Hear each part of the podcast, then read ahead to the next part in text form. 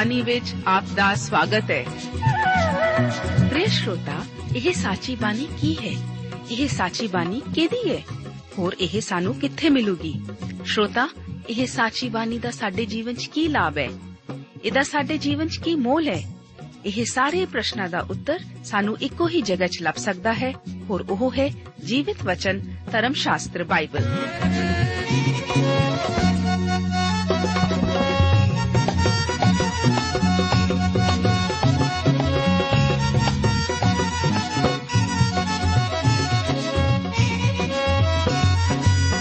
ਧਰਮ ਸ਼ਾਸਤਰ ਬਾਈਬਲ। ਉਹੀ ਜੀਵਿਤ ਵਚਨ ਦਾ ਅਸੀਂ ਇਸ ਕਾਰਜਕ੍ਰਮ ਵਿੱਚ ਅਧਿਐਨ ਕਰਾਂਗੇ।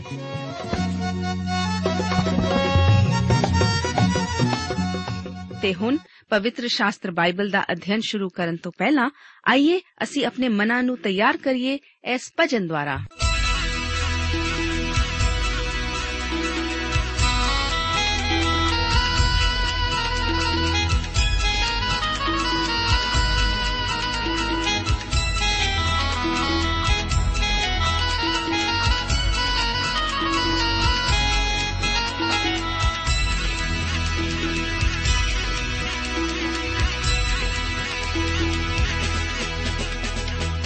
ਯਿਸੂ ਤੇਰਾ ਯਿਸੂ ਤੇਰਾ।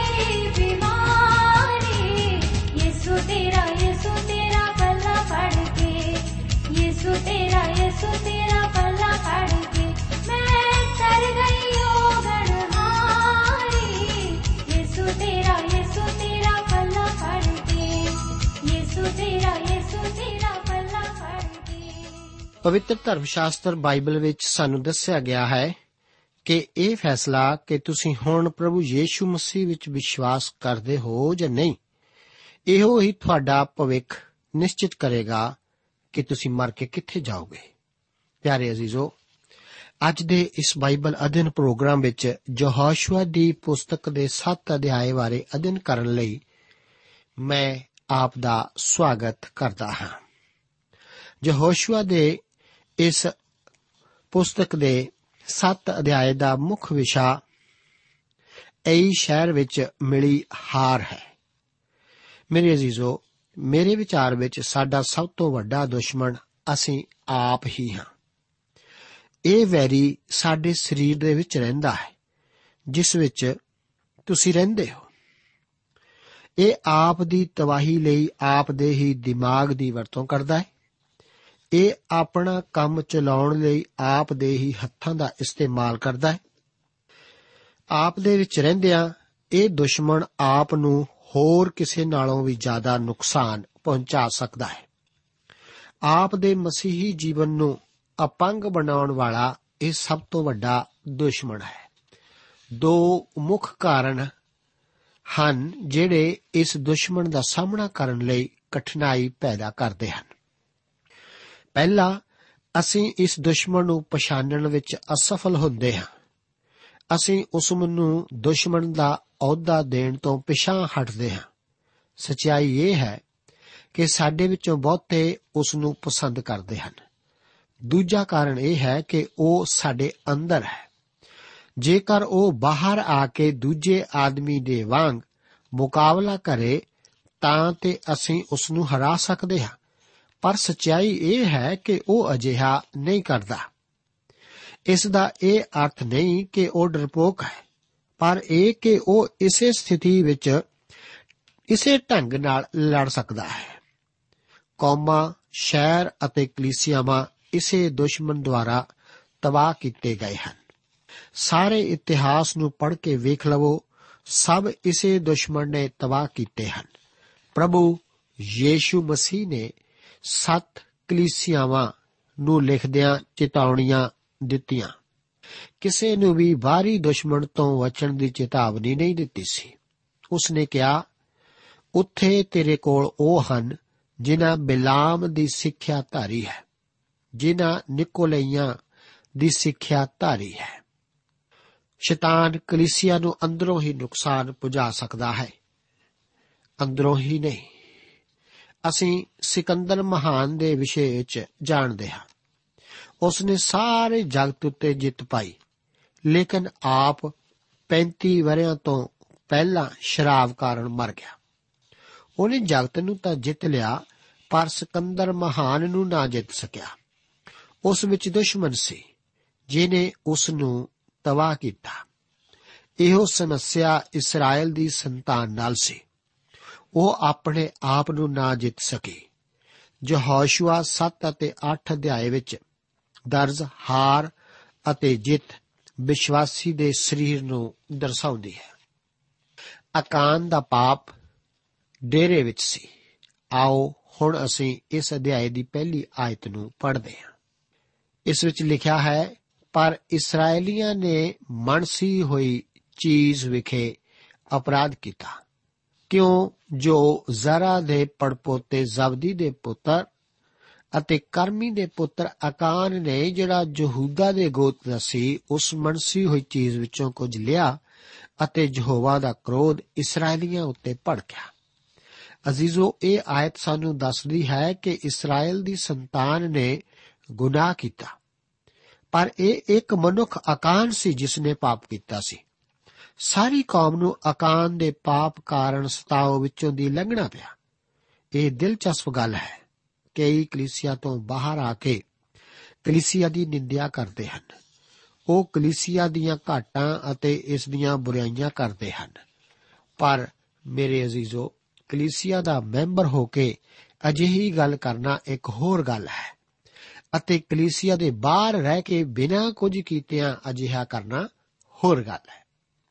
ਜੇਕਰ ਕਲੀਸਿਆ ਵਿੱਚ ਅਜਿਹੀਆਂ ਕਿਸੇ ਤਰ੍ਹਾਂ ਦੀਆਂ ਸਮੱਸਿਆਵਾਂ ਹਨ, ਤਾਂ ਅਸੀਂ ਸਾਰੇ ਕਲੀਸਿਆ ਦੇ ਮੈਂਬਰ ਇਸ ਗੱਲ ਦੇ ਜ਼ਿੰਮੇਵਾਰ ਹਾਂ। ਜੇਕਰ ਇੱਕ ਮੈਂਬਰ ਸਤਾਓ ਵਿੱਚੋਂ ਦੀ ਗੁਜ਼ਰ ਰਿਹਾ ਹੈ, ਤਾਂ ਸਾਰੇ ਸਤਾਓ ਵਿੱਚੋਂ ਦੀ ਗੁਜ਼ਰ ਰਹੇ ਹਨ। ਬਾਈਬਲ ਧਰਮ ਸ਼ਾਸਤਰ ਦੱਸਦਾ ਹੈ, ਜੇ ਇੱਕ ਅੰਗ ਨੂੰ ਦੁੱਖ ਲੱਗੇ, ਤਾਂ ਸਾਰੇ ਅੰਗ ਉਸ ਨਾਲ ਦੁਖੀ ਹੁੰਦੇ ਹਨ। ਅਤੇ ਜੇ ਇੱਕ ਅੰਗ ਦਾ ਆਦਰ ਹੋਵੇ ਤਾਂ ਸਾਰੇ ਅੰਗ ਉਸ ਦੇ ਨਾਲ ਆਨੰਦ ਹੁੰਦੇ ਹਨ। ਆਓ 2 ਅਤੇ 3 ਆਇਤਾਂ ਦੇ ਵਚਨਾਂ ਨੂੰ ਪੜ੍ਹੀਏ। ਇਸ ਵਿੱਚ ਲਿਖਿਆ ਹੈ, ਤਾਂ ਯਹੋਸ਼ੂਆ ਨੇ ਜਰੀਹੋ ਤੋਂ ਐਈ ਨੂੰ ਜਿਹੜੀ ਬਹਿਤਾਵਨ ਦੇ ਕੋਲ ਬੈਤੇਲ ਦੇ ਚੜ੍ਹਦੀ ਵੱਲ ਹੈ, ਮਨੁੱਖ ਕੱਲੇ ਅਤੇ ਉਹਨਾਂ ਨੂੰ ਆਖਿਆ, ਉਤਾਂ ਜਾ ਕੇ ਉਸ ਦੇਸ਼ ਦਾ ਖੋਜ ਕੱਢ ਲਿਆਓ। ਉਪਰੰਤ ਉਹ ਮਨੁੱਖ ਗਏ ਅਤੇ ਐਈ ਦਾ ਖੋਜ ਕੱਢਿਆ ਤਾਂ ਉਹਨਾਂ ਨੇ ਯਹੋਸ਼ੂਆ ਕੋਲ ਮੁੜ ਆਣ ਕੇ ਉਹਨੂੰ ਆਖਿਆ, ਸਾਰੇ ਲੋਕ ਉਤਾਂ ਨਾ ਜਾਣ, ਪਰ ਕੇਵਲ 2-3 ਹਜ਼ਾਰ ਮਨੁੱਖ ਉਤਾਂ ਜਾ ਕੇ ਐਈ ਨੂੰ ਮਾਰ ਲੈਣ। ਸਾਰਿਆਂ ਲੋਕਾਂ ਨੂੰ ਘੱਲਣ ਦੀ ਖੇਚਲ ਨਾ ਕਰੋ, ਕਿਉਂ ਜੋ ਉਹ ਥੋੜੇ ਜਿਹੇ ਹਨ। ਅਜ਼ੀਜ਼ੋ, ਜਰੀਹੋ ਸੰਸਾਰ ਨੂੰ ਦਰਸਾਉਂਦੀ ਹੈ ਐਈ ਸਰੀਰ ਨੂੰ ਦਰਸਾਉਂਦੀ ਹੈ। ਕੁਝ ਵਿਸ਼ਵਾਸੀ ਜਰੀਹੋ ਦੇ ਆਲੇ ਦੁਆਲੇ ਫਿਰ ਰਹੇ ਹਨ। ਜਿਤ ਬਾਰੇ ਇੱਕ ਅਲੱਗ ਕੀਤੇ ਮਸੀਹਾਂ ਦੀ ਨਿਆਈ ਬੋਲਦੇ ਹਨ, ਉਹ ਹਰ ਕੰਮ ਵਿੱਚ ਕਹਿੰਦੇ ਹਨ, ਅਸੀਂ ਇਹ ਨਹੀਂ ਕਰਦੇ, ਅਸੀਂ ਉਹ ਨਹੀਂ ਕਰਦੇ। ਦਰਅਸਲ, ਉਹ ਆਪਣੇ ਆਪ ਨੂੰ ਆਤਮਿਕ ਵਿਖਾਉਣ ਦੀ ਕੋਸ਼ਿਸ਼ ਕਰਦੇ ਹਨ। ਉਹ ਹਰ ਉਸ ਗੱਲ ਤੋਂ ਦੂਰ ਰਹਿੰਦੇ ਹਨ, ਜਿਹੜੀਆਂ ਉਹਨਾਂ ਨੂੰ ਸੰਸਾਰਿਕ ਜਾਪਦੀਆਂ ਹਨ। ਉਹ ਸੰਸਾਰ ਦੇ ਅਧੀਨ ਨਹੀਂ। ਪਰ ਮੇਰੇ ਜੀਜ਼ੋ ਕੀ ਉਹ ਸਰੀਰ ਦੇ ਵੀ ਅਧੀਨ ਨਹੀਂ ਕਲੀਸਿਆ ਵਿੱਚ ਸਭ ਤੋਂ ਖਤਰਨਾਕ ਲੋਕ ਉਹ ਹਨ ਜਿਨ੍ਹਾਂ ਨੇ ਸੰਸਾਰ ਨੂੰ ਜਿੱਤ ਲਿਆ ਹੈ, ਪਰ ਸਰੀਰ ਦੇ ਅਧੀਨ ਹਨ। ਪਰ ਜੋ ਸਰੀਰ ਦੇ ਐਈ ਦੇ ਅਧੀਨ ਹਨ, ਕਈ ਆਪਣੀ ਜ਼ੁਬਾਨ ਦੇ ਅਧੀਨ ਹਨ। ਮੈਂ 40 ਸਾਲਾਂ ਤੋਂ ਕਲੀਸਿਆ ਦੇ ਪਾਸਟਰ ਦੇ ਰੂਪ ਵਿੱਚ ਰਿਹਾ ਅਤੇ ਮੈਂ ਅਜਿਹੇ ਲੋਕਾਂ ਦੇ ਇੱਕ ਤੋਂ ਬਾਅਦ ਇੱਕ ਦੇ ਕਾਰਨਾਮੇ ਆਪ ਨੂੰ ਸੁਣਾ ਸਕਦਾ ਹਾਂ। ਸਰੀਰ ਨੇ ਕਈ ਲੋਕਾਂ ਨੂੰ ਆਪਣੇ ਕਬਜ਼ੇ ਵਿੱਚ ਕੀਤਾ ਹੋਇਆ ਹੈ। ਉਹ ਸੋਚਦੇ ਹਨ ਕਿ ਉਹ ਮਸੀਹੀ ਜੀਵਨ ਜੀ ਰਹੇ ਹਨ। ਅਸਲ ਵਿੱਚ ਉਹ ਜੇਤੂ ਜੀਵਨ ਜੀਉਣ ਦੀਆਂ ਗੱਲਾਂ ਕਰਦੇ ਹਨ। ਪਰ ਉਹ ਇਸ ਬਾਰੇ ਨਹੀਂ ਜਾਣਦੇ ਕਿ ਜੇਤੂ ਜੀਵਣਾ ਅਸਲ ਵਿੱਚ ਹੈ ਕੀ। ਇਸرائیਲੀ ਸਰੀਰ ਦੀ ਜਿੱਤ ਉੱਤੇ ਸਨ। ਉਹਨਾਂ ਜਰੀਹੋ ਨੂੰ ਜਿੱਤ ਲਿਆ ਸੀ। ਉਹਨਾਂ ਸੋਚਿਆ, ਇਹ ਉਹਨਾਂ ਦੀ ਜਿੱਤ ਹੈ। ਜਦੋਂ ਕਿ ਇਹ ਪਰਮੇਸ਼ਵਰ ਦੀ ਜਿੱਤ ਸੀ। ਯਹੋਸ਼ੂਆ ਨੇ ਆਪਣੇ ਆਦਮੀ ਐਈ ਨੂੰ ਵੇਖਣ ਲਈ ਕੱਲੇ ਸ਼ਹਿਰ ਵੇਖਣ ਉਪਰੰਤ ਉਹਨਾਂ ਕਿਹਾ, ਜਰੀਹੋ ਦੇ ਮੁਕਾਬਲੇ ਐਈ ਕੁਝ ਵੀ ਨਹੀਂ। ਆਓ, ਅਸੀਂ 4 ਅਤੇ 5 ਆਇਤਾਂ ਦੇ ਵਰਤਨਾਂ ਨੂੰ ਪੜ੍ਹਦੇ ਹਾਂ। ਸੋ ਲੋਕਾਂ ਵਿੱਚੋਂ 3000 ਉਧਰ ਤਾਹਾਂ ਗਏ ਅਤੇ ਐਈ ਦੇ ਮਨੁੱਖਾਂ ਦੇ ਅੱਗੋਂ ਨੱਠ ਆਏ। ਅਤੇ ਐਈ ਵਾਲਿਆਂ ਨੇ ਉਹਨਾਂ ਵਿੱਚੋਂ 36 ਕੁ ਮਨੁੱਖ ਮਾਰ ਮੁਕਾਏ ਅਤੇ ਫਾਟਕ ਦੇ ਅੱਗੋਂ ਲੈ ਕੇ ਸਵਾਰੀਮ ਤੱਕ ਉਹਨਾਂ ਦੇ ਪਿੱਛੇ ਪਏ ਅਤੇ ਉਹਨਾਂ ਨੂੰ ਹਠਾੜ ਵਿੱਚ ਮਾਰਿਆ ਤਾਂ ਲੋਕਾਂ ਦੇ ਮਨ ਢਲ ਗਏ ਅਤੇ ਪਾਣੀੋਂ ਪਾਣੀ ਹੋ ਗਏ। ਇਸਰਾਇਲ ਐਈ ਦੇ ਮਨੁੱਖਾਂ ਦੁਆਰਾ ਹਰਾਇਆ ਗਿਆ। ਅਸੀਂ ਸਰੀਰ ਦੇ ਦੁਆਰਾ ਹਰਾਏ ਗਏ ਹਾਂ। ਅਸੀਂ ਜਿਹੜੇ ਤਰੀਕੇ ਸੰਸਾਰ ਨੂੰ ਜਿੱਤਣ ਲਈ ਪ੍ਰਯੋਗ ਕਰਦੇ ਹਾਂ ਉਹੀ ਤਰੀਕੇ ਸਰੀਰ ਨੂੰ ਜਿੱਤਣ ਲਈ ਇਸਤੇਮਾਲ ਨਹੀਂ ਕਰ ਸਕਦੇ। ਇਸرائیਲੀ ਆਪਣੀ ਇਸ ਕਮਜ਼ੋਰੀ ਨੂੰ ਨਹੀਂ ਜਾਣ ਸਕੇ, ਪਰ ਰਸੂਲ ਇਸ ਕਮਜ਼ੋਰੀ ਨੂੰ ਜਾਣ ਗਿਆ, ਜਦੋਂ ਕਿ ਉਹ ਪੌਲਸ ਆਖਦਾ ਹੈ, ਮੈਂ ਜਾਣਦਾ ਹਾਂ ਕਿ ਮੇਰੇ ਅੰਦਰ ਅਰਥਾਤ ਮੇਰੇ ਸਰੀਰ ਦੇ ਅੰਦਰ ਕੋਈ ਭਲੀ ਗੱਲ ਨਹੀਂ। ਇਰਾਦਾ ਕਰਨਾ ਤਾਂ ਮੇਰੇ ਅੰਦਰ ਹੈ, ਪਰ ਭਲਾ ਕਰਨਾ ਹੈ ਨਹੀਂ। ਮੇਰੇ ਮਸੀਹੀ ਅਜ਼ੀਜ਼ੋ, ਕੀ ਤੁਹਾਨੂੰ ਇਹ ਮਹਿਸੂਸ ਹੋ ਗਿਆ ਹੈ ਕਿ ਆਪ ਦੇ ਅੰਦਰ ਬਲ ਨਹੀਂ? ਪਰਮੇਸ਼ਵਰ ਆਪ ਨੂੰ ਇਹ ਨਹੀਂ ਕਹਿ ਰਿਹਾ ਕਿ ਤੁਸੀਂ ਮਸੀਹੀ ਜੀਵਨ ਜੀਵਨ ਵਿੱਚ ਅਸਫਲ ਹੋ। ਪਰਮੇਸ਼ਵਰ ਆਪ ਦੇ ਦੁਆਰਾ ਮਸੀਹੀ ਜੀਵਨ ਜੀਵਣਾ ਚਾਹੁੰਦਾ ਹੈ। ਪਵਿੱਤਰ ਸ਼ਾਸਤਰ ਬਾਈਬਲ ਦੱਸਦਾ ਹੈ ਕਿ ਮਨੁੱਖ ਦੇ ਪੁਰਾਣੇ ਸੁਭਾਅ ਵਿੱਚ ਕੋਈ ਵੀ ਚੰਗੀ ਗੱਲ ਨਹੀਂ। ਪਰ ਬਾਈਬਲ ਇਹ ਵੀ ਦੱਸਦੀ ਹੈ ਕਿ ਮਨੁੱਖ ਦੇ ਨਵੇਂ ਸੁਭਾਅ ਵਿੱਚ ਵੀ ਕੋਈ ਅਛਾਈ ਨਹੀਂ। ਨਵਾਂ ਸੁਭਾਅ ਪਰਮੇਸ਼ਰ ਲਈ ਜੀਵਣਾ ਚਾਹੁੰਦਾ ਹੈ, ਪਰ ਇਹ ਅਜਿਹਾ ਕਰਨ ਵਿੱਚ ਅਸਮਰਥ ਹੈ। ਇਹ ਉਦੋਂ ਹੀ ਹੋ ਸਕਦਾ ਹੈ ਜਦੋਂ ਅਸੀਂ ਪਰਮੇਸ਼ਵਰ ਦੇ ਪਵਿੱਤਰ ਆਤਮਾ ਨਾਲ ਭਰਪੂਰ ਹੁੰਦੇ ਹਾਂ, ਤਾਂ ਅਜਿਹਾ ਕਰ ਸਕਦੇ ਹਾਂ। ਆਓ 6 ਅਤੇ 7 ਆਇਤਾਂ ਦੇ ਵਚਨਾਂ ਨੂੰ ਪੜ੍ਹੀਏ। ਇਸ ਵਿੱਚ ਲਿਖਿਆ ਹੈ, ਤਾਂ ਯਹੋਸ਼ੂਆ ਨੇ ਆਪਣੇ ਕੱਪੜੇ ਪਾੜੇ ਅਤੇ ਯਹੋਵਾ ਦੇ ਸੰਦੂਕ ਦੇ ਅੱਗੇ ਸ਼ਾਮਾਂ ਤੀਕ ਮੂੰਹ ਪਰਨੇ ਧਰਤੀ ਉੱਤੇ ਪਿਆਰਿਆ। ਉਹ ਅਤੇ ਇਸਰਾਇਲ ਦੇ ਬਜ਼ੁਰਗ ਵੀ ਅਤੇ ਉਹਨਾਂ ਆਪਣੇ ਸਿਰਾਂ ਵਿੱਚ ਧੂੜ ਪਾ ਲਈ। ਤਾਂ ਯਹੋਸ਼ੂਆ ਨੇ ਆਖਿਆ, ਹਾਏ ਪ੍ਰਭੂ ਯਹੋਵਾ, ਕੀ ਤੂੰ ਇਹਨਾਂ ਲੋਕਾਂ ਨੂੰ ਇਸ ਕਾਰਨ ਜਰਦਨ ਤੋਂ ਪਾਰ ਲਿਆ ਹੈ ਕਿ ਅਮੋਰੀਆਂ ਦੇ ਹੱਥ ਵਿੱਚ ਸਾਨੂੰ ਦੇ ਕੇ ਸਾਡਾ ਸਤਿਆਨਾਸ਼ ਕਰਾਏ? ਚੰਗਾ ਹੀ ਹੁੰਦਾ, ਜੇ ਅਸੀਂ ਸੰਤੋਖ ਕਰਦੇ ਅਤੇ ਜਰਦਨ ਦੇ ਉਸ ਪਾਸੇ ਹੀ ਵਸੇ। ਰਹਿੰਦੇ। ਅਸੀਂ ਇਹ ਗੀਤ ਪਹਿਲਾਂ ਵੀ ਸੁਣਿਆ ਹੈ। ਯਹੋਸ਼ੂਆ ਉਸ ਦੀ ਨਕਲ ਕਰ ਰਿਹਾ ਹੈ। ਉਸ ਨੇ ਇਹ ਤਰਜ਼ ਉਜਾੜ ਵਿੱਚ ਇਸਰਾਇਲ ਦੀ ਸੰਤਾਨ ਨਾਲ ਸਿੱਖੀ। ਯਹੋਸ਼ੂਆ ਨੇ ਉਜਾੜ ਵਿੱਚ ਇਹ ਗੀਤ ਨਹੀਂ ਗਾਇਆ, ਪਰ ਉਹ ਹੁਣ ਗਾ ਰਿਹਾ ਹੈ। ਉਸ ਨੂੰ ਇਹ ਸਮਝ ਨਹੀਂ ਆ ਰਿਹਾ ਕਿ ਉਹ ਇਸ ਲੜਾਈ ਨੂੰ ਕਿਵੇਂ ਹਾਰ ਗਿਆ। ਇਸ ਕਾਰਨ ਉਹ ਆਪਣੇ ਕੱਪੜਿਆਂ ਨੂੰ ਪਾੜ ਕੇ ਰੋਂਦਾ ਹੈ। 8 ਅਤੇ 9 ਆਇਤਾਂ ਦੇ ਵਚਨਾਂ ਵਿੱਚ ਅੱਗੇ ਸਾਨੂੰ ਦੱਸਿਆ ਗਿਆ ਹੈ। हे ਪ੍ਰਭੂ, ਮੈਂ ਹੁਣ ਕੀ ਆਖਾਂ? ਜਦ ਇਸਰਾਇਲ ਨੇ ਆਪਣੇ ਵੈਰੀਆਂ ਦੇ ਅੱਗੋਂ ਪਿੱਠ ਪੁਆ ਲਈ ਹੈ। ਕਨਾਨੀ ਅਤੇ ਸਾਰੇ ਦੇਸ਼ ਇਸ ਦੇ ਵਸਨੀਕ ਸੁਣਨਗੇ ਅਤੇ ਉਹ ਸਾਨੂੰ ਘੇਰ ਲੈਣਗੇ ਅਤੇ ਉਹ ਸਾਡਾ ਨਾਮ ਧਰਤੀ ਤੋਂ ਮਿਟਾ ਦੇਣਗੇ, ਤਾਂ ਤੂੰ ਆਪਣੇ ਵੱਡੇ ਨਾਮ ਲਈ ਕੀ ਕਰੇਗਾ? ਅਸੀਂ ਇਸ ਵਿੱਚ ਵੇਖਦੇ ਹਾਂ। ਅਜ਼ੀਜ਼ੋ ਸੁਣੋ ਕਿ ਪਰਮੇਸ਼ਵਰ ਨੇ ਕਿਹਾ, ਉਹ ਸੱਚ ਹੋ ਰਿਹਾ ਹੈ। ਆਓ 10 ਆਇਤ ਨੂੰ ਪੜ੍ਹੀਏ। ਪਰਮੇਸ਼ਵਰ ਯਹੋਸ਼ੂਆ ਨੂੰ ਕਹਿੰਦਾ ਹੈ, ਤੂੰ ਉੱਠ ਖਲੋ, ਕਿਉਂ ਮੂੰਹ ਪਰਨੇ ਪਿਆ ਹੈ? ਕਈ ਮਸੀਹੀ ਹਨ ਜਿਹੜੇ ਆਪਣਾ ਸਮਾਂ ਪ੍ਰਾਰਥਨਾ ਵਿੱਚ ਬਿਤਾਉਂਦੇ ਹਨ, ਜਿਹੜਾ ਕਿ ਕੁਝ ਭਲਾ ਨਹੀਂ ਕਰ ਸਕਦਾ। ਅਜੀਜ਼ੋ ਸਾਨੂੰ ਲੋੜ ਹੈ ਸਮੱਸਿਆ ਦਾ ਮੂਲ ਲੱਭਣ ਦੀ।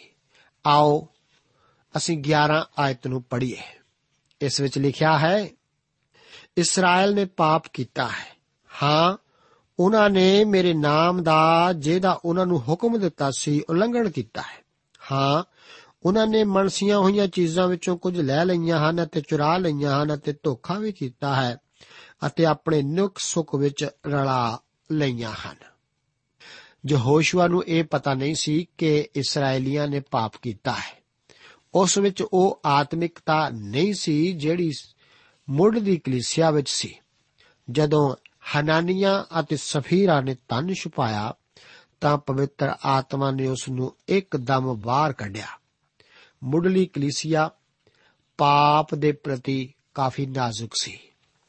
ਪਰਮੇਸ਼ਵਰ ਨੇ ਯਹੋਸ਼ੂਆ ਨੂੰ ਆਖਿਆ ਕਿ ਪਾਪ ਉਹਨਾਂ ਦੇ ਡੇਰੇ ਵਿੱਚ ਹੈ ਅਤੇ ਉਸ ਦਾ ਕੰਮ ਹੈ ਉਸ ਨੂੰ ਬਾਹਰ ਕੱਢਣਾ। ਆਓ 12 ਤੋਂ ਲੈ ਕੇ 14 ਆਇਤਾਂ ਦੇ ਵਚਨਾਂ ਨੂੰ ਪੜ੍ਹਦੇ ਹਾਂ। ਲਿਖਿਆ ਹੈ, ਇਸੇ ਲਈ ਇਸرائیਲੀ ਆਪਣੇ ਵੈਰੀਆਂ ਦੇ ਅੱਗੇ ਖਲੋ ਨਾ ਸਕੇ, ਸਗੋਂ ਵੈਰੀਆਂ ਦੇ ਅੱਗੋਂ ਪਿੱਠ ਪੁਆਈ, ਕਿਉਂ ਜੋ ਉਹ ਸਰਾਪੇ ਗਏ ਸਨ। ਸੋ ਹੁਣ ਮੈਂ ਅੱਗੇ ਨੂੰ ਤੁਹਾਡੇ ਨਾਲ ਨਾ ਹੋਵਾਂਗਾ, ਜਦ ਤੱਕ ਤੁਸੀਂ ਉਸ ਮਨਸੀ ਹੋਈ ਚੀਜ਼ ਨੂੰ ਆਪਣੇ ਵਿੱਚੋਂ ਨਾਸ ਨਾ ਕਰ ਸਟੋ। ਉੱਠ ਅਤੇ ਲੋਕਾਂ ਨੂੰ ਪਵਿੱਤਰ ਕਰ ਅਤੇ ਤੂੰ ਆਖ ਕੇ ਆਪਣੇ ਆਪ ਨੂੰ ਭਲਕੇ ਲਈ ਪਵਿੱਤਰ ਕਰੋ, ਕਿਉਂ ਜੋ ਯਹੋਵਾ ਇਸਰਾਇਲ ਦਾ ਪਰਮੇਸ਼ਰ ਇਉਂ ਆਖਦਾ ਹੈ ਕਿ हे ਇਸਰਾਇਲ, ਤੁਹਾਡੇ ਵਿੱਚ ਮਨਸੀ ਹੋਈ ਚੀਜ਼ ਹੈ। ਤੁਸੀਂ ਆਪਣੇ ਵੈਰੀਆਂ ਦੇ ਸਾਹਮਣੇ ਖਲੋ ਨਾ ਸਕੋਗੇ। ਜਦ ਤੀਕਰ ਤੁਸੀਂ ਉਸ ਮਨਸੀ ਹੋਈ ਚੀਜ਼ ਨੂੰ ਆਪਣੇ ਵਿੱਚੋਂ ਨਾ ਕੱਢ ਦਿਓ। ਅਸੀਂ ਅੱਗੇ ਦੇਖਦੇ ਹਾਂ, ਸੋ ਤੁਸੀਂ ਸਵੇਰ ਦੇ ਵੇਲੇ ਆਪੋ ਆਪਣੇ ਗੋਤਾਂ ਅਨੁਸਾਰ ਨੇੜੇ ਕੀਤੇ ਜਾਓਗੇ ਅਤੇ ਇਉਂ ਹੋਵੇਗਾ ਕਿ ਉਹ ਗੋਤ ਜਿਹਨੂੰ ਯਹੋਵਾ ਫੜੇਗਾ ਆਪਣੀਆਂ ਮੂੰਹਾਂ ਅਨੁਸਾਰ ਨੇੜੇ ਆਵੇ ਅਤੇ ਜਿਸ ਮੂਹੀ ਨੂੰ ਯਹੋਵਾ ਫੜੇਗਾ ਉਹ ਆਪਣੇ ਘਰਾਣੇ ਅਨੁਸਾਰ ਨੇੜੇ ਆਵੇ ਅਤੇ ਜਿਸ ਘਰਾਣੇ ਨੂੰ ਯਹੋਵਾ ਫੜੇਗਾ ਉਹ ਮਨੁੱਖ ਮਨੁੱਖ ਕਰਕੇ ਨੇੜੇ ਆਵੇ। ਯਹੋਵਾ ਦੇ ਅਨੁਸਾਰ ਯਹੂਦਾ ਦੇ ਗੋਤ ਦੇ ਜ਼ਰਾਈਆਂ ਵਿੱਚ ਗੁਨਾਹ ਪਾਇਆ ਗਿਆ। ਆਓ 15 ਤੋਂ 18 ਆਇਤਾਂ ਨੂੰ ਪੜ੍ਹਦੇ ਹਾਂ। ਇਸ ਵਿੱਚ ਲਿਖਿਆ ਹੈ, ਅਤੇ ਐਉਂ ਹੋਵੇਗਾ ਕਿ ਜੋ ਮਨਸੀ ਹੋਈ ਚੀਜ਼ ਨਾਲ ਫੜਿਆ ਜਾਵੇ, ਉਹ ਆਪਣੇ ਸਰਵੰਸ ਸਮੇਤ ਅੱਗ ਵਿੱਚ ਸਾੜਿਆ ਜਾਵੇਗਾ, ਕਿਉਂ ਜੋ ਉਹਨੇ ਯਹੋਵਾ ਦੇ ਨੇਮ ਦਾ ਉਲੰਘਣ ਕੀਤਾ ਤੇ ਇਸਰਾਇਲ ਵਿੱਚ ਮੂਰਖਤਾਈ ਕੀਤੀ ਹੈ। ਤਾਂ ਯਹੋਸ਼ੂਆ ਸਵੇਰ ਦੇ ਵੇਲੇ ਉੱਠਿਆ ਅਤੇ ਇਸਰਾਇਲ ਨੂੰ ਗੋਤਾਂ ਅਨੁਸਾਰ ਨੇੜੇ ਲਿਆਇਆ। ਤਾਂ ਯਹੂਦਾ ਦਾ ਗੋਤ ਫੜਿਆ ਗਿਆ। ਅਤੇ ਯਹੂਦਾ ਦੀਆਂ ਮੂਹੀਆਂ ਨੂੰ ਨੇੜੇ ਆਂਦਾ ਤਾਂ ਜੁਰਾਈਆਂ ਦੀ ਮੂਹੀ ਫੜੀ ਗਈ। ਜ਼ਰਾਹੀ ਦੀ ਮੂਹੀ ਦੇ ਮਨੁੱਖ ਮਨੁੱਖ ਕਰਕੇ ਨੇੜੇ ਆਏ ਤਾਂ ਜ਼ਬਦੀ ਫੜਿਆ ਗਿਆ। ਤਾਂ ਉਸ ਘਰਾਣੇ ਦਾ ਮਨੁੱਖ ਮਨੁੱਖ ਕਰਕੇ ਨੇੜੇ ਆਇਆ ਤਾਂ ਯਹੂਦਾ ਦਾ ਗੋਤ ਦਾ ਜ਼ਰਾ ਦਾ ਪੜਪੋਤਾ, ਜ਼ਬਦੀ ਦਾ ਪੋਤਾ ਤੇ ਕਰਮੀ ਦਾ ਪੁੱਤਰ ਆਕਾਨ ਫੜਿਆ ਗਿਆ। ਇਸرائیਲੀਆਂ ਨੂੰ ਇਸ ਲੰਮੇ ਤਰੀਕੇ ਵਿੱਚੋਂ ਦੀ ਗੁਜ਼ਰਨਾ ਪਿਆ ਤਾਂ ਜੋ ਦੋਸ਼ੀ ਲੱਭਿਆ ਜਾ ਸਕੇ। ਉਹਨਾਂ ਲਈ ਡੇਰੇ ਵਿੱਚ ਪਾਪ ਨੂੰ ਲੱਭਣਾ ਬਹੁਤ ਹੀ ਮੁਸ਼ਕਲ ਸੀ। ਸਾਡੇ ਲਈ ਵੀ ਕਲੀਸਿਆ ਵਿੱਚ ਪਾਪ ਦਾ ਪਤਾ ਲਗਾਉਣਾ ਮੁਸ਼ਕਲ ਹੈ। ਕਲੀਸਿਆ ਦੇ ਮੈਂਬਰ ਆਪਣੇ ਆਪ ਵਿੱਚ ਇਹ ਵੇਖਣ ਲਈ ਅੰਧੇ ਹੁੰਦੇ ਹਨ। ਇਸ ਨੂੰ ਨਹੀਂ ਵੇਖ ਸਕਦੇ। ਉਹ ਰਾਤ ਦੇ ਕਲੱਬਾਂ ਦੀਆਂ ਬੁਰਾਈਆਂ ਨੂੰ ਵੇਖ ਸਕਦੇ ਹਨ, ਪਰ ਸ਼ਰਾਬ ਦੇ ਠੇਕਿਆਂ ਦੀਆਂ ਬੁਰਾਈਆਂ ਵੇਖ ਸਕਦੇ ਹਨ। ਉਹ ਰਾਜਨੀਤੀ ਦੀਆਂ ਬੁਰਾਈਆਂ ਵੇਖ ਸਕਦੇ ਹਨ, ਪਰ ਉਹ ਆਪਣੇ ਪਰਿਵਾਰ ਜਾਂ ਕਲੀਸਿਆ ਵਿੱਚ ਪੜ ਰਹੇ ਪਾਪ ਨੂੰ ਨਹੀਂ ਵੇਖ ਸਕਦੇ। ਕਿੰਨਾ ਭਿਆਨਕ ਹੈ ਇਹ। ਆਓ 19 ਤੋਂ ਲੈ ਕੇ 21 ਆਇਤਾਂ ਦੇ ਵਚਨਾਂ ਨੂੰ ਪੜ੍ਹੀਏ। ਇਸ ਵਿੱਚ ਲਿਖਿਆ ਹੈ, ਤਾਂ ਯਹੋਸ਼ੂਆ ਨੇ ਆਕਾਨ ਨੂੰ ਆਖਿਆ हे ਮੇਰੇ ਪੁੱਤਰ, ਯਹੋਵਾ ਇਸਰਾਇਲ ਦੇ ਪਰਮੇਸ਼ਰ ਦੀ ਮਹਿਮਾ ਕਰ ਅਤੇ ਉਸ ਨੂੰ ਵਡਿਆਈ ਦੇ ਅਤੇ ਤੂੰ ਹੁਣ ਮੈਨੂੰ ਦੱਸ ਭਈ ਤੈਂ ਕੀ ਕੀਤਾ ਹੈ? ਅਤੇ ਮੈਥੋਂ ਲੁਕਾ ਨਾ ਤਾਂ ਆਕਾਨ ਨੇ ਯਹੋਸ਼ੂਆ ਨੂੰ ਉੱਤਰ ਦਿੱਤਾ ਕਿ ਮੈਂ ਸੱਚਮੁੱਚ ਯਹੋਵਾ ਇਸਰਾਇਲ ਦੇ ਪਰਮੇਸ਼ਰ ਦਾ ਪਾਪ ਕੀਤਾ ਹੈ ਅਤੇ ਮੈਂ ਐਉਂ ਐਉਂ ਕੀਤਾ ਹੈ। ਮੈਂ ਲੁੱਟ ਵਿੱਚ ਇੱਕ ਸ਼ਿੰਗਾਰ ਦੇਸ਼ ਦਾ ਸੋਹਣਾ ਚੋਗਾ ਡਿੱਠਾ ਅਤੇ 200 ਚੰਦ ਰੁਪਏ ਚਾਂਦੀ ਅਤੇ 50 ਤੋਲਾ ਸਤੋਲ, ਇੱਕ ਸੋਨੇ ਦੀ ਇੱਕ ਇੱਟ, ਤਾਂ ਮੈਨੂੰ ਲੋਭ ਆ ਗਿਆ ਤੇ ਮੈਂ ਉਹਨਾਂ ਨੂੰ ਚੁੱਕ ਲਿਆ ਤੇ ਵੇਖੋ ਉਹ ਤੰਬੂ ਦੇ ਵਿਚਕਾਰ ਧਰਤੀ ਵਿੱਚ ਦੱਬੇ ਹੋਏ ਹਨ ਅਤੇ ਚਾਂਦੀ ਉਸ ਦੇ ਹੇਠ ਹੈ। ਮੇਰੇ ਅਜ਼ੀਜ਼ੋ ਆਕਾਨ ਦੇ ਪਾਪ ਦੇ ਪਹਿਲੂਆਂ ਨੂੰ ਵੇਖੋ। ਉਸਨੇ ਵੇਖਿਆ, ਲਾਲਚ ਕੀਤਾ ਤੇ ਲੈ ਆਇਆ। ਸਾਡੇ ਸਰੀਰਾਂ ਵਿੱਚ ਇਹ ਪਾਪ ਪਹਿਲੂ ਹਨ। ਨਿੰਦਿਆ ਕਰਨੀ, ਚੁਗਲੀ ਕਰਨੀ, ਕਿਸੇ ਦੇ ਪ੍ਰਤੀ ਦੁਸ਼ਮਣੀ ਦੀ ਭਾਵਨਾ ਰੱਖਣੀ ਸਭ ਸਰੀਰਕ ਪਾਪ ਦੇ ਪਹਿਲੂ ਹਨ। ਉਦਾਹਰਣ ਵਜੋਂ, ਨਿੰਦਿਆ ਨੂੰ ਲਓ, ਇਹ ਆਪ ਨੂੰ ਦੂਜਿਆਂ ਤੋਂ ਚੰਗਾ ਦਰਸਾਉਂਦੀ ਹੈ। ਮਨੁੱਖ ਦਾ ਪੁਰਾਣਾ ਸੁਭਾਅ ਦੇਖਦਾ ਹੈ, ਲਾਲਚ ਕਰਦਾ ਹੈ ਅਤੇ ਫਿਰ ਲੈ ਲੈਂਦਾ ਹੈ। ਹੁਣ ਜਦੋਂ ਆਕਾਨ ਦਾ ਪਾਪ ਜ਼ਾਹਰ ਹੋਇਆ ਤਾਂ ਉਸਨੇ ਕੀ ਕੀਤਾ? ਉਸਨੇ ਮੰਨ ਲਿਆ। ਉਹ ਇਸ ਨੂੰ ਬਾਹਰ ਕੱਢ ਦਿੰਦਾ ਹੈ।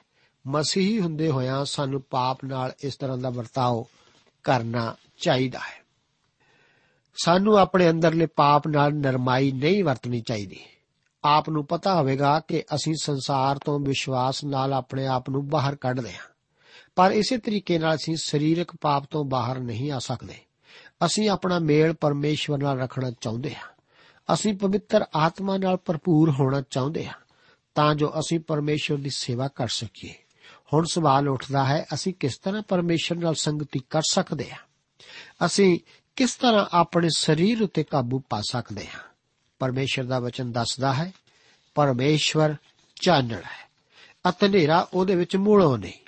ਜੇ ਅਸੀਂ ਆਖੀਏ ਭਈ ਸਾਡੀ ਉਹਦੇ ਨਾਲ ਸੰਗਤ ਹੈ ਅਤੇ ਚੱਲੀਏ ਹਨੇਰੇ ਵਿੱਚ, ਤਾਂ ਅਸੀਂ ਝੂਠ ਮਾਰਦੇ ਹਾਂ ਅਤੇ ਉਸ ਦਾ ਸੱਤ ਸਾਡੇ ਵਿੱਚ ਨਹੀਂ।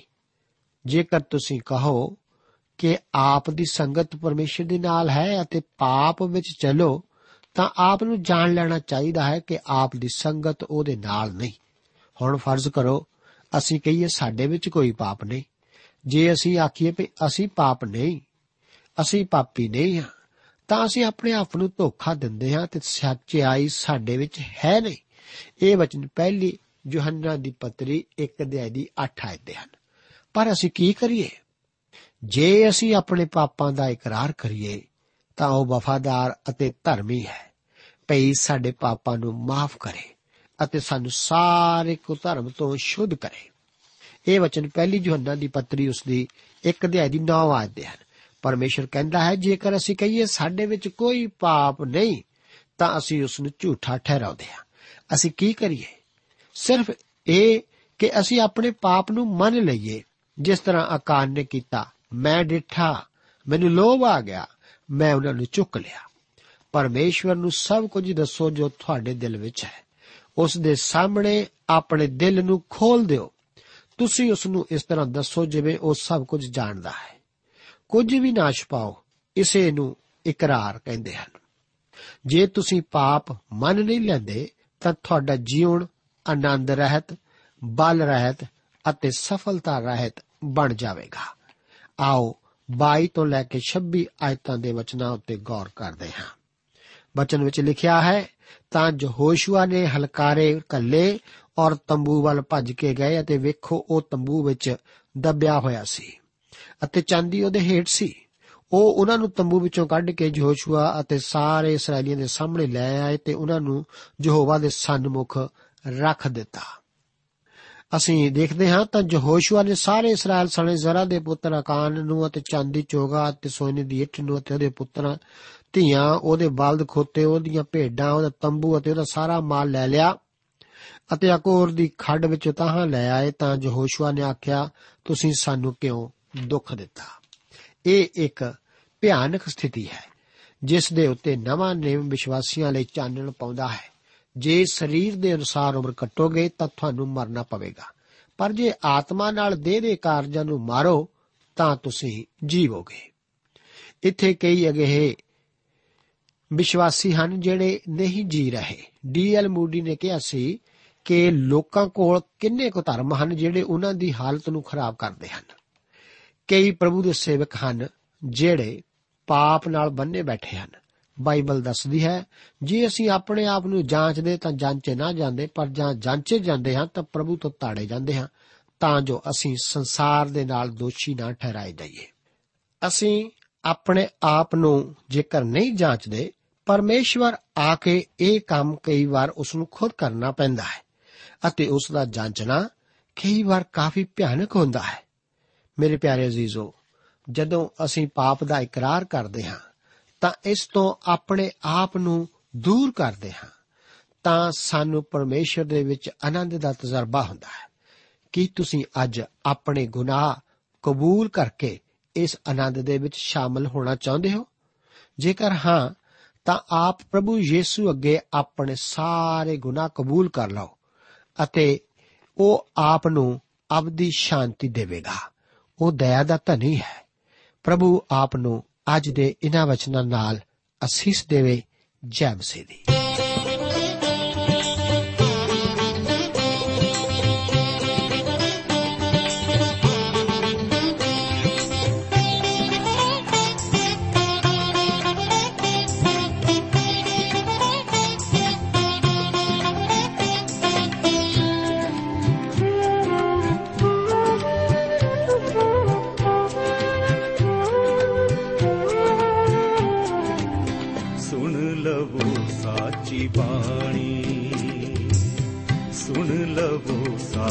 ਬਾਣੀ। ਇਹ ਹੈ ਯਿਸੂ ਦੀ ਕਹਾਣੀ। ਇਹ ਹੈ ਯਿਸੂ ਦੀ ਕਹਾਣੀ। ਸੁਣ ਲਵੋ ਸਾਚੀ ਬਾਣੀ। ਸੁਣ ਲਵੋ ਸਾਚੀ ਬਾਣੀ।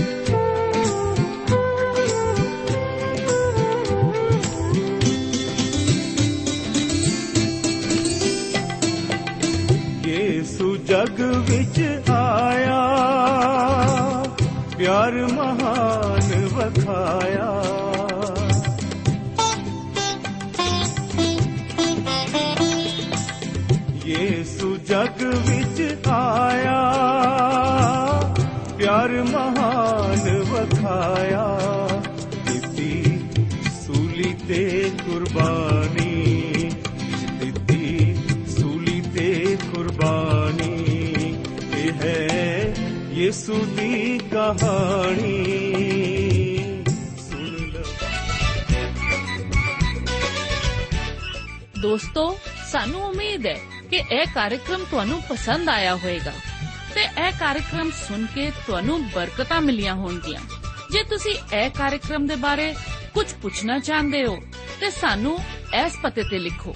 ਪ੍ਰੋਗਰਾਮ ਸੱਚੀ Bani, post box number 1715 sector 36 Chandigarh 160036 ਪਤਾ ਇੱਕ ਵਾਰ ਫੇਰ ਸੁਣ ਲਓ। ਪ੍ਰੋਗਰਾਮ ਸੱਚੀ Bani post box number 1715 sector 36 Chandigarh 160036 ਸਾਡਾ ਈਮੇਲ ਪਤਾ ਹੈ punjabi ttb at twr.in ਪਤਾ ਇੱਕ ਵਾਰ ਫੇਰ ਸੁਣ ਲਓ punjabi ttb at twr.in ਹੁਣ ਸਾਡੇ ਪ੍ਰੋਗਰਾਮ ਦਾ ਸਮੇਂ ਸਮਾਪਤ ਹੁੰਦਾ ਹੈ ਉਮੀਦ ਹੈ ਅਗਲੇ ਪ੍ਰੋਗਰਾਮ ਵਿੱਚ ਤੁਹਾਡੇ ਨਾਲ ਫੇਰ ਪੇਂਟ ਹੋਏਗੀ। ਰੱਬ ਤੁਹਾਨੂੰ ਬਰਕਤ ਦੇ।